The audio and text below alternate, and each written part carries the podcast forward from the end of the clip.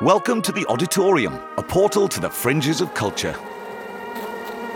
Hello and welcome to the Auditorium with me, your presenter, Dr. David Bramwell, and my co host. Yay! David Mountfield. Hello, sorry, I shouldn't do that. You shouldn't do that. No. You give me the willies. There's a lot of bees in the studio today. Well, they are. That's I'm kind of freaking me out really a bit. Why are there bees? There's and why- normally one or two bees in the studio, but not as many as this. Yeah, no, and it's usually a metaphor. Th- these are actual bees. They are and, actual um, bees. There's. Who is that in the corner? Uh, hello. Anyway, she's she's got an a- apiary. Apiary. Yeah, yeah. It's nice to have an apiary. I mean, yeah, it makes a change, doesn't it? I don't uh, mind. I don't mind. Hey, look, Dave. I've been listening to this Yeah? new podcast. Uh, not not the auditorium, uh, and and it's it's fantastic. Yeah. but it's kind of spooky as well, and it's called Serial. Serial S E. No, no, no, no, no, not that one. No, no, Serial with a C, and it's Oh. all about the history of cereal. What the the Bre- bre- breakfast- bre- breakfast. Yeah, yeah. What? And, and no, no, it's great. It's great. You know, they, they, they do so all they do. They do no, no, no. They do Rice Krispies. You know, special K. They do, they do them all.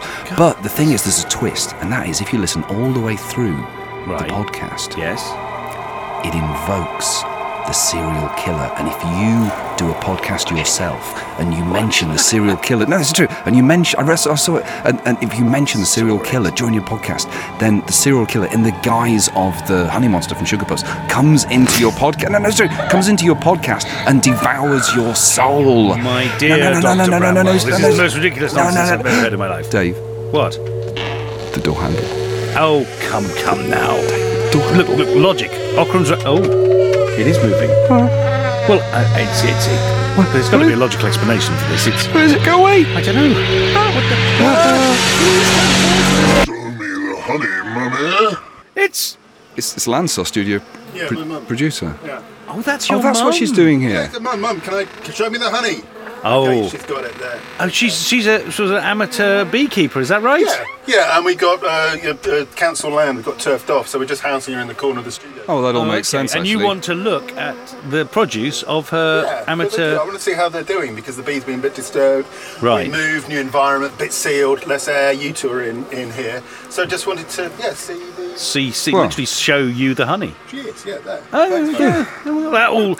that all, so that all fits together. are. Yeah, yeah. does. I tell you what, though, it, it does it does tie in quite nicely with with the talk that we've got for today's episode. I It's James Burt who's who's giving a talk Ah. called Internet Monsters, and it's all about those strange things that lurk in the dark corners of, of the internet, those strange monsters and uh, and memes and Things. things. things that And us, and yeah. so uh, so here he is. Without further ado, James Burt. when I first gave this talk, when I first started preparing it, I had appalling nightmares until I showed it to one of my friends, and the nightmares stopped for me, and she had nightmares, just like in the ring. So I take no responsibility for anyone's nightmares here. Back before he became a sort of media figure, Richard Dawkins was a very respected biologist, and obviously a lot of you may not remember back that far. But he wrote this amazing book called The Selfish Gene, which had the idea that ideas, stories, um, bits of art were also I, alive in the same way that genes are, that they mutate, they change, and they spread and co- turn into wonderful things, like the Lolcat Bible. But you always kind of wonder what would happen if there was an idea that was actually bad for you. Like, you know how bacteria, we're surrounded by bacteria all the time. Most of it's fine, but every so often you come across something that just mutates enough to become chicken flu or something dangerous. What if ideas are like that? This is um, Goethe, the famous novelist, who wrote a book called The Sorrows of Young Werther about a very mopey young man who is romantically disappointed. And this became absolutely captivating for lots of people in Germany. And young men were wandering around wearing yellow trousers and blue jackets, imitating the hero. They were also imitating the hero in getting lovelorn and shooting themselves. And there was a lot of calls to ban Goethe's work because it was too dangerous for young minds the song Gloomy Sunday, the um, famous suicide song. This is a piece of music that's meant to be so depressing, it has a body count.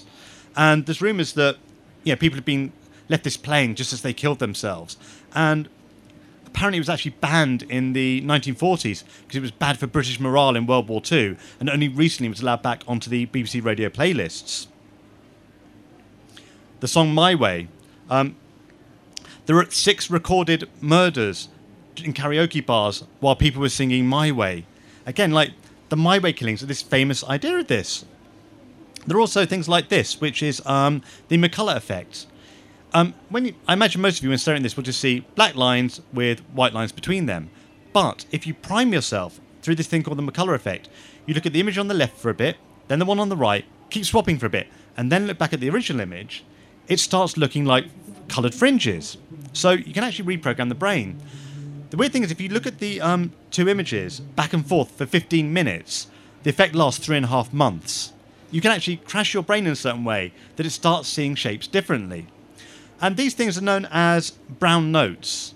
The idea being that um, there's a legend that there's a certain musical frequency that, when played, strikes the resonant frequency of the human bowel, causing it to open uncontrollably. And these things are known as brown notes because they thought that they can have a physical or mental effect. The noted scientific journal, the Daily Mail, talked about eye dosing. Eye dosing was this idea that there are certain things you can watch on YouTube, these things called binaural beats, binaural beats perhaps, um, they will actually make you high. You can watch a YouTube video, listen to it on headphones, and get high. And the Oklahoma um, Narcotics Division were warning parents that this is actually quite a serious matter. That you know, if your kids are playing with these sort of eye dosing videos, it's quite dangerous. And brown notes are a common thing in creepypasta. Now, creepypasta is online horror stories that people write. And a lot of them tend to focus around computer games that can cause you harm, about weird things that happen on Facebook, episodes of TV shows that had to be suppressed because they were so horrific. Creepypasta, the name emerges from copypasta. So this is the sort of things that people would copy from one website to another, and they wouldn't keep track of who'd written them originally. They wouldn't keep track of where they'd come from. They just kind of appear throughout the internet. There's a lot of stories about TV episodes that have had to be suppressed because they're so horrific. So this is one of the sort of grimmest creepypasta. It's about a episode of The Simpsons called Dead Bart, and apparently um, the guy who makes The Simpsons, Matt Groening, had this complete sort of breakdown and sent the, the animators this sort of script that just got put into production even though it should have been. Apparently, the episode opens with um, Bart Simpson playing on a skateboard outside, and then, rather horrifically, he gets run down by a car. And the whole second part of the episode is the Simpsons family in increasing photorealistic de- detail sitting in the hospital waiting for news. And then apparently the third part of the episode, this long suppressed episode, has a graveyard. As it pans across the graveyard, it lists the names of the actors in The Simpsons who've died so far. It goes through all the ones that have been in the, those seasons so far, then the ones in the later seasons, and then all the future um, seasons actors who've died and that, who've yet to die, all dying on the same date. One of my favourites, which um, I'm not going to sort of praise you this one because it's so good. This is Candle Cove. It's about an old TV show that's showed on certain networks in America about a guy called um, Pirate Percy with his ship, the Laughing Stock, and a villain called the Skin Taker. It just unfolds as a message board conversation. So if you encountered this without realising, just like, like just another conversation on the internet, this kind of playing with truth and fiction what's real, what isn't. This is Mereana Mordegard Glesgorv. This is an image from a animated GIF sequence that's apparently shown to YouTube workers to train them, because if this video is ever allowed on the internet again, horrible things will happen. Apparently, um, they can only show them 20 seconds of it at a time. The full video is three minutes. And apparently, the people have watched this video and then gouged out their own eyes and sent them to the YouTube offices at San Bruno. I think this is a little far fetched actually, because I can't imagine having the sort of presence of mind after having gouged my own eyes out to find an envelope, package the eyes, which have to be in some sort of bag because they're going to leak. And um, so some of these get a little bit far fetched, obviously. Aeon magazine, which is a fantastic online um, journal, had an article called "Creepypasta: How the Internet Learns Our Fears." If you think about the internet now, it's um, the human brain has 100 billion neurons, uh, neurons, sorry, and that allows it to be conscious. The internet is now probably at a level of complexity significantly larger than the human brain. Who knows what thoughts are started to build in there? Which takes us to the Slender Man.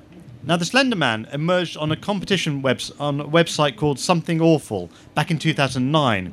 They used to run these Photoshop competitions. They've said to have one, make an invent a paranormal image. So this was in, um, submitted by a guy called Victor Surge and it, it's said to be from a 1983 photographer who um, the name's unknown, but they're presumed dead.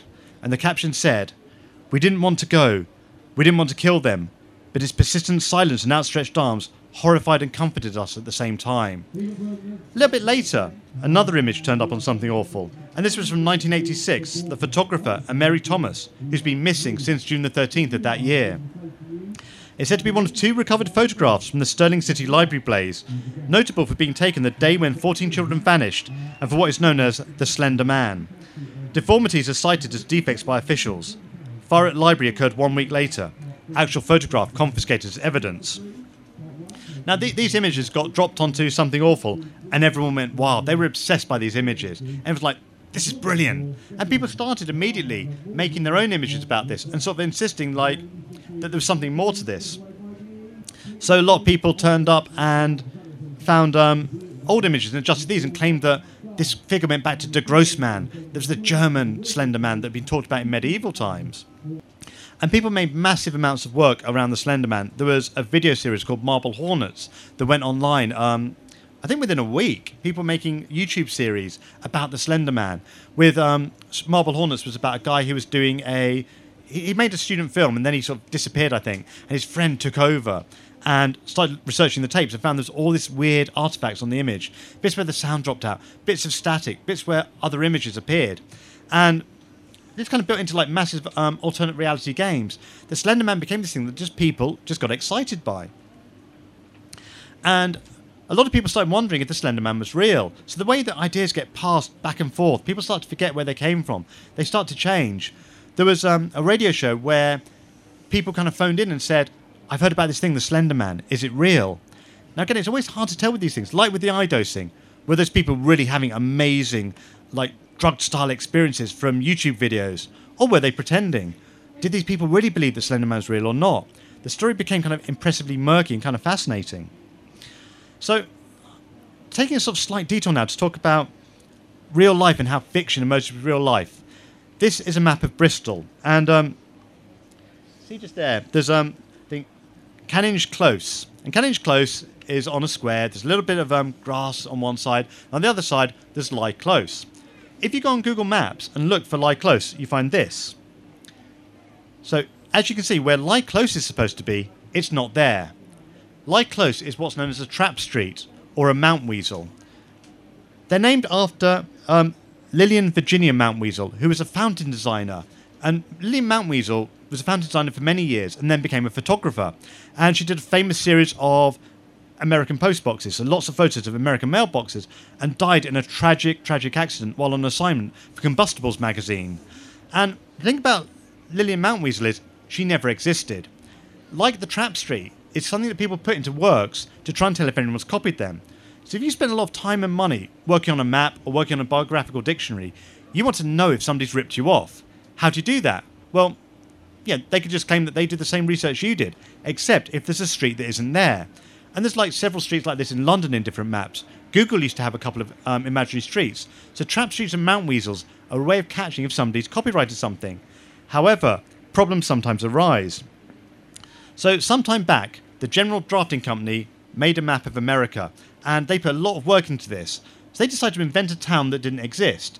They called it Agloe. Put it on a nice bit of empty ground where nobody lived, out of the way, so that nobody was ever going to like try and get, navigate by it. Everything was fine. Until a few years later, the Rand McNally Corporation brought out a map with the town of Agloe on it. Great. The General Drafting Company took them to court and said, We've caught you red handed, and they lost. They lost the case. Because when they went back to check, the town of Agloe now existed. Somebody had read the map, they were putting up a general store, and they you know, wanted to name it. Oh, we're near a place called Agloe. Doesn't seem to be much here, but it's a good name. Few other people set up around there, and by the time the Rand McNally Corporation did their map, Agloe was a genuine place. Reality and fiction, it's kind of a porous border. You've got to be real careful about these sort of things. Um, this is an English example. Google generated a town called Argleton that was floating in the middle of a patch of empty field. And as these things tend to do, it ended up on other databases. So for a time, you could Google for job ads in Argleton. There was houses available in this area. This imaginary town had been picked up by other databases that obviously put fake data in to look like they had more things than they actually had. And Argleton became a little bit more real. There's a database of benchmarks, um, Ordnance Survey benchmarks, which is used for um, cartography. And apparently, one of these is on the Lillian Mountweazel Fountain in Argleton. So, um, apparently, it was visited on April the 1st one year. So, Slenderman has kind of gone from this thing where somebody invented him. We know the exact day he was invented, but more and more people have put work into thinking about him. More and more people have become obsessed by this idea. And there's been Slenderman has appeared in computer games. There's similar characters in Minecraft. There are videos. There's um, I think a major movie came out um, about this. And there's a fascinating article by a folklorist and occultist called Ian Vincent, who wrote in the Fortean Times. Now, Ian Vincent looked a lot of stuff about um, Alan Moore's ideas of idea space, the idea of kind of fictional things becoming real. And he was particularly obsessed by an idea of something called a tulpa. Now, a tulpa is a Tibetan um, piece of folklore. The idea being that if you imagine long enough um, another person, that person beca- suddenly becomes real. And um, just to quote from the accounts of an explorer, um, this is Alexandra David-Néel, who explored Tibet. Once the tulpa is endowed with enough vitality to be capable of playing the part of a real being, it tends to free itself from its maker's control. This, say Tibetan occultists, happens nearly mechanically, just as the child, when his body is completed and able to live apart, leaves his mother's womb. Sometimes, the phantom becomes a rebellious son, and one hears of uncanny struggles that have taken place between magicians and their creatures, the former being severely hurt or even killed by the latter. And this idea that um, imaginary beings who become real um, turns up again and again. Uh, the photos are from Harvey the Rabbit, obviously sort of mixed in with Photoshop with um, Donnie Darko. This idea that if you think about an imaginary friend long enough, they become real. And there's a book called The Philip Effect, which a group of Canadian occultists wrote after they decided to experiment with tulpas, and terrible things happened. And um, Ian Vincent was looking at the idea that Slenderman had become so powerful, so ingrained with people's ideas, that he was starting to solidify that actually he was real. And there were other people who started kind of playing into this about what if Slenderman actually already existed? What if he was a being that was already there that somehow inspired this person to create the image? Which kind of fits in with the idea that Slenderman has these references to a lot of different folklore. Um, Sarah Anglish, who spoke on Saturday, compared him to the Lankin, an English uh, demon. There are German demons that are very similar. This idea that the Slender Man maybe is kind of like does exist in some way and actually is gaining sort of um, intensity. And there a lot of people, and again, this borderline between reality and fiction. A lot of people had this idea of, well, if Slenderman's getting more powerful, perhaps we should stop him. And some people played it as a game, other people didn't. The idea that perhaps they need to stop Slenderman. So Ian Vincent did another article, um, I think about a year later. This is in Dark Lore magazine, which is a fantastic um, and occult journal. And all these people had this idea that they should team up together, this is in 2012, and write stories where Slenderman wasn't quite as powerful. Bit dangerous if you're creating this creature that appears to be becoming more and more solid, and he's got really, really great powers that you can't kill him. Let's write a couple of stories about killing Slenderman. And there's a massive online thing of people writing stories where Slenderman got killed, all on the same date. Everyone wrote these stories where he got beaten or he had to retire, and just maybe that was a way of doing it. People found ways of mocking him. There's a fantastic video on the internet that uses a lot of the same things the um, static, the interrupting images, and that video is Splendor Man, which kind of just takes the mickey. Has an amazing dense, dancing Splendor Man. So maybe we just mock him a little bit. It just kind of take a little bit of the heat and the anxiety out of what's happening. And this is the point at which my talk takes a slightly awkward tonal shift, because that attempt to kill Slenderman was incredibly unsuccessful. Two years later, we actually had a case where two young schoolgirls in America, in Wisconsin, attempted to kill a classmate, and they become convinced that um, Slenderman was real, that he was controlling them and urging them to do terrible things. And this resulted in them writing, um, this came out recently, a picture from their um, journals. They were convinced Slenderman was real. This idea of this, you know, we know the date he was born, we know who invented him. He's even copyrighted to the guy who went by the pseudonym Victor Surge. But people are so convinced he's real, they're prepared to um, commit crimes, uh, to commit um, assaults on people. Later that same year in Florida, a um, teenager locked the house, locked the doors of their house, and set it on fire, knowing that their mother and sibling were still inside. These are like real horrific, tragic incidents that are occurring because people think that this imaginary creature is real. And um, in the case of the Wisconsin story, um, you know, this is tragic for the um, culprits as for the victim because they're being tried as adult offenders. The victim has survived and is recovering, and they're going to be tried apparently as if they're 18 and sort of fully um, responsible for it. And I think this gets becomes interesting because as we've been talking about, these bad ideas that go around the internet, and this idea that um, you know, ideas like Slenderman in the wrong hands, in the wrong minds, are actually quite toxic.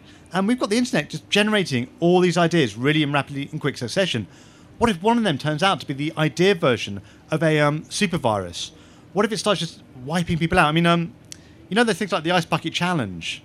Um, just um, before I set off to Wilderness, I found a fantastic article listing all the challenges that have come out in the last um, few years and how dangerous they are. Like the, you know, eat a spoonful of chili, apparently, which um, is not a very good idea. And, yeah, tends to be people going like, yeah, yeah, I'll give that a try. And all the drinking challenges. Yeah, these bad ideas can spread very, very fast on the internet. And the danger of something like Slenderman is that um, it can get out there very quickly and very strongly. Would I say that um, you know, it's possible that the internet could produce an entity so powerful and so um, just spontaneously generate something so dangerous that it could wipe out the whole of humanity. I'll stick out my neck here and say it's a definite possibility. We need to be very careful of what's going out there on the internet.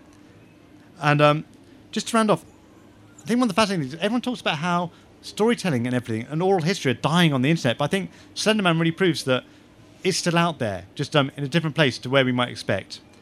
Thank you. Ooh. Yes, it, is- that, that's good. I mean, uh, the, the internet is a scary place. Though. When, when we were growing up, it was all about a bloke who died in a in a brook in the hedge, you know, half a mile No, the, away. the story of the guy, of, know. of the, the couple whose car breaks down exactly. and, the, and Right. the head Now- is banging on the now on the it's roof. all now it's all um, my son when he was younger he bought the beta version of uh, minecraft when it was still sort of underground and uh, he became obsessed with enderman this character that pops up and that it's rumored all his friends were saying oh yeah it destroys all your stuff and takes all your credits away and you know and uh, yeah, it kind of hacks you, and you, no one knows who it is. And people think it might be Notch, the the maker. People think it might be who knows. But um, but then this character starts being real. They they, they the, the game makers decide, oh, this is a good meme. Let's actually create Enderman, and he, and he starts turning up, and and then he ends up buying. The, an Enderman skin off an unofficial Minecraft site, so he can wander around pretending to be Enderman in other people's uh, games, sort of uh, scaring the and those those spaces are just as real to uh, the kids to the millennial generation as though as you know we had derelict spaces didn't we when we Yes, grew up we went and, into old barns and Yeah. got scared by noises in the corner. and they kind of go I mean my daughter brings back stories about the, the, the scary figure Horrid Harrid or something like that who's meant to Mm. stalk you on, on Minecraft and if he catches you he bricks your machine in it's it, she says it's a hacker that breaks in and things Mm. well, But- that was the rumor about uh, Slen- uh, Enderman as well. So, but these are kind of like they're just the way that uh, the urban mist uh, uh, spread, and and like the the, the the the severed head being bashed on the top of a car Mm-hmm. That exactly the same. But the difference is Yeah. that um, we can actually look at the point of gestation of some of these uh, uh, and, and where they've actually you know, inception and gestation of these myths because we can trace them on the internet. So the, the Slenderman, we know where Slenderman came from. Yes, you had an interesting history of Slenderman. It was from Victor Surge Yes. on the Something Awful forums in about 2009. And he said to a group of people, they were making, trying to make faked up paranormal photographs. And he said, Oh, let's, uh, I'll make a couple. And he made a couple and gave them a backstory. The, the, the sort of shadowy figure in the background with some children. He gave stories is behind the, each is this image. the one that uh, James was talking about? Yeah. The, one- Yeah. the one in the playground. But the but the but the, the the thing is that Surge was kind of very open and said anyone can join in, and for about a month it went ballistic, and loads of people grew this myth together, and then a group of people who made some films called the Marble Hornet series, which if you imagine it's like Blair Witch cross with Slenderman online, lots of short found footage films, and then they became so successful so quickly they became canon. And then the people the the the sort of group growing of this myth sort of became challenged because anything that was in marble hornets became canonical and then the Hang on, wait a surgeons minute. How- would- When you say, who decides on the internet what's canonical, what isn't? i think it's on mass isn't it it's, So it's just a kind kind But, of but there's, so there's still a mystery there. Even if you can trace it back to a person manipulating a, an image, we still don't understand what it is about the human psyche that certain things just tap into a certain darkness and they just explode, like the urban myths. Yeah.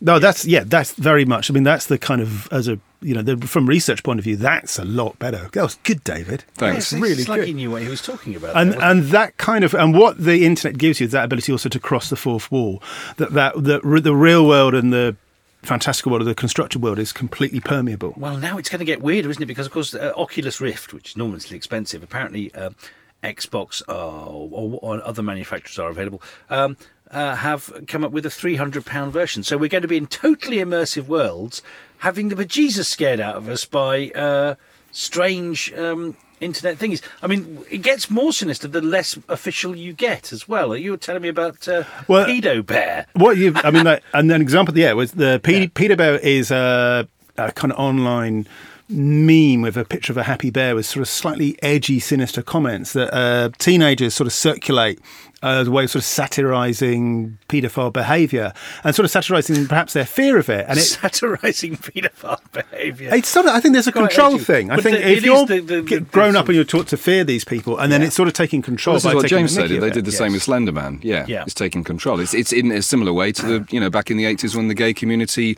appropriated words that we used against them and, gay. and yeah and and, to, and to, you know turn them in their favour.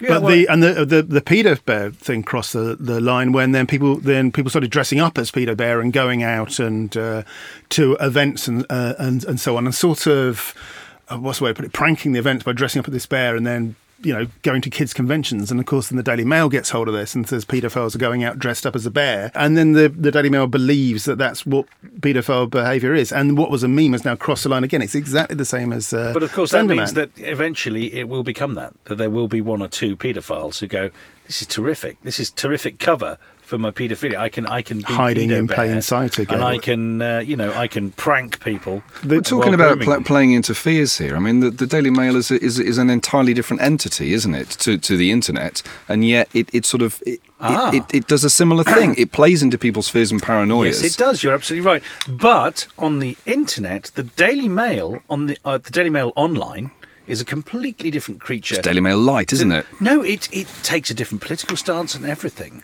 uh, because Well, instead of extreme right wing, it's it's it's mild right wing, is it? It sort of yes, and quite often it goes. Online? uh, yes, Daily Mail Online has articles in it which you would never catch in a million years, be- because they know that the core readership of, of online material are a very different demographic to their to their readership. So they so they, they so that that's another thing that's happening. The internet is kind of Online, they're pro, causing- pro Jeremy Corbyn, aren't they? There have been, you know, I kid you All not. over no no they have Yeah, uh, Peter Oborne has been writing a series of sort of pro Corbyn articles online. Yes, because Unless someone know, is pranking and subverting. Well, no, it's all about clickbait. You see, they want people to share articles. Uh, because in sharing the articles, that proves their website's popular and important. So they know that they can get more articles shared if people go, look, if even the Daily Mail are saying it, this really must be a case, and boom. And uh, so Oh, now there's cynical. it is, isn't it? But now You're- there's anti.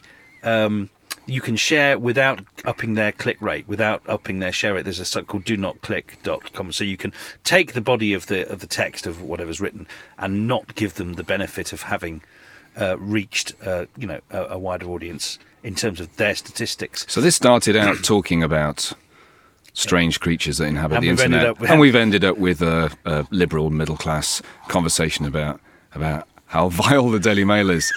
And you know what? That's great. I love that. Fuck the Daily Mail. Yes, yes. There we go. But anyway, but, but but on that note, on that note, um, because no, secretly we we actually we, we love the Daily Mail, don't we? Um, I wanted to share with you another like really creepy podcast that um, that I came across recently. Oh, yeah. um, and it's called it's called The Delusionist, and, and the um, the illusionist. no, no, no, no, no, no, no, no. It's, it's the Delusionist. Um, it's the presenter's called um, Henry Safari or something, and and and, I think and that's her real name. if you listen all the way through, yeah. you've just wasted thirty minutes of your life.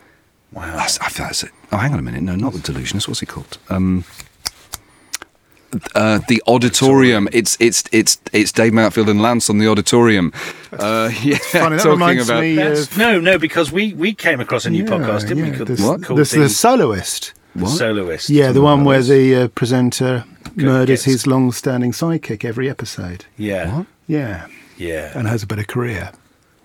His chippy northern sidekick. I don't like the sound of that. oh, we do. Bees. Oh, the bees are back. Oh no, no, no. Where's Nicolas Cage when you need him? Oh, the bees! Oh, the bees! The Auditorium is presented by Dr. David Bramwell and Mr. David Mountfield. The producers are Lance Dann and Andrew Mailing. You can discover more about the show at oddpodcast.com, where you can find out about upcoming events and festival shows. If you'd like to give a talk about something that you're passionate about, then email us at contact at oddpodcast.com. And you can follow us on Twitter at oddpodcastuk. Talks from the Odditorium are featured in Ernest Journal, a magazine for the curious and adventurous. If you like the Odditorium, then please leave a review for us on iTunes.